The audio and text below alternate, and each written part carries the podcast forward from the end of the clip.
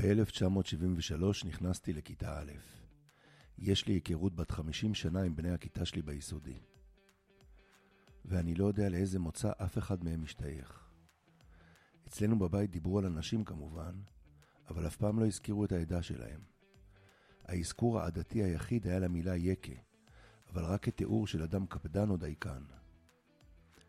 בשנות ה-50 נכנס מושג חדש לתיאור אישיות של אדם, Control of Reinforcement, מיקוד שליטה.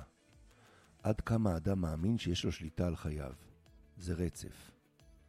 אנשים אשר נוטים למיקוד שליטה חיצוני, מאמינים שהרוב לא בשליטתם. הם סובלים יותר מדיכאון ומסטרס. אנשים שנוטים למיקוד שליטה פנימי, מאמינים שהרבה תלוי בהם.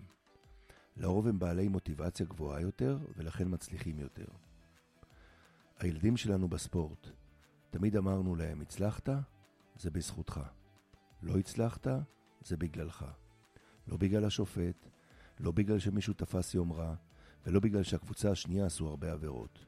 בגללך. מעשיך יקרבוך, ומעשיך ירחקוך. אם לא הלך לך במבחן, זה לא בגלל שהיה מבחן קשה. כנראה שלא היית מספיק מוכן. ולא נורא, בוא ננסה ללמוד מזה. בבתים רבים יש מחסור כלכלי. אבל רק אם מדברים כל הזמן על המחסור, ועל זה שאין אפשרויות, רק אז יכולים הילדים להיות קורבן של המחסור, ולחפש להיות עשירים בממון בכל תנאי. זה פתח אפשרי לפשע וחוסר מוסר. הדיבור בבית מחבר בהכרח בין עושר לאושר. ילד יכוון את חייו במטרה להשיג כסף, ואז, גם אם יצליח לבסוף, אולי יתאכזב מכך שהאושר איננו כפי, כפי שציפה. אישיות של ילד מושפעת מהדיבור בבית.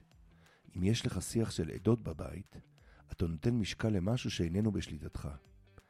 ילד יכול להבין מזה, למשל, שסיכוייו פחותים כי הוא לא מהמוצא הנכון, מה שיוריד מתחושת המסוגלות שלו לכל החיים. זוהי דוגמה למיקוד שליטה חיצוני. כשדברים לא טובים פוקדים אותנו, כדאי לעבור מהר למצב של אז מה עושים, במקום לשקוע בבאסה או בהאשמות. כשילד רואה לאורך שנים מעבר לדיבור של עשייה, הוא מבין שתמיד יש מה לעשות. ואם יש מה לעשות, יש תקווה. ככה מגדלים ילד אופטימי, התכונה הכי חשובה לדעתי. וכמובן שצריך גם לחבק הרבה. ואם תדברו על מגוון של דברים, אולי הילד יישאר סקרן. ולסקרנים יש פוטנציאל גדול יותר לשינוי והסתגלות, וזה כבר עניין של חוסן. ותעשו צחוקים. ילד שיש הומור בסביבתו, קל לו יותר גם לצחוק על עצמו. זה מאוד מנחם ומפתח מודעות עצמית. זה גם טוב למערכת החיסונית.